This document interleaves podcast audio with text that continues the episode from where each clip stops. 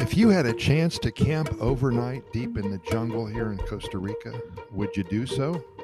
There's a lot of things that could hurt you, but on the other side of the coin, wouldn't it make you feel alive? Just you and Mother Nature, no filters. The sounds, the smells, and the raw existence. How about the ants? And what about the snakes and lizards and poison dart frogs? And of course, those pesky little jaguars with those huge fangs. and would a monkey or two swoop down on you and kiss you goodnight on the forehead? Well, why not have the best of both worlds? Treehouses are a whimsical connection to our younger, more curious selves. As children, many of us dreamed of having an escape of our own up in the treetops, high above homework and chores and yelling mothers to come home for dinner and a lucky few of us did. We had our own treehouse. Perhaps our father built it for us.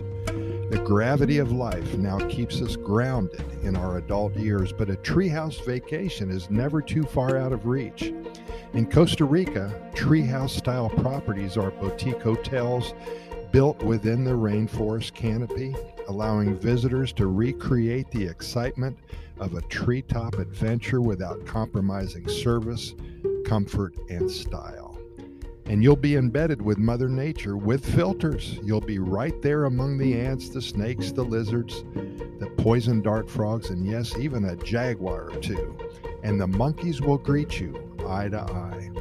Do a search on the topic uh, on the topic, excuse me, of staying in a treehouse hotel in Costa Rica and book your trip. You'll be glad you did. Pura Vida, thanks for listening, and we'll see you tomorrow.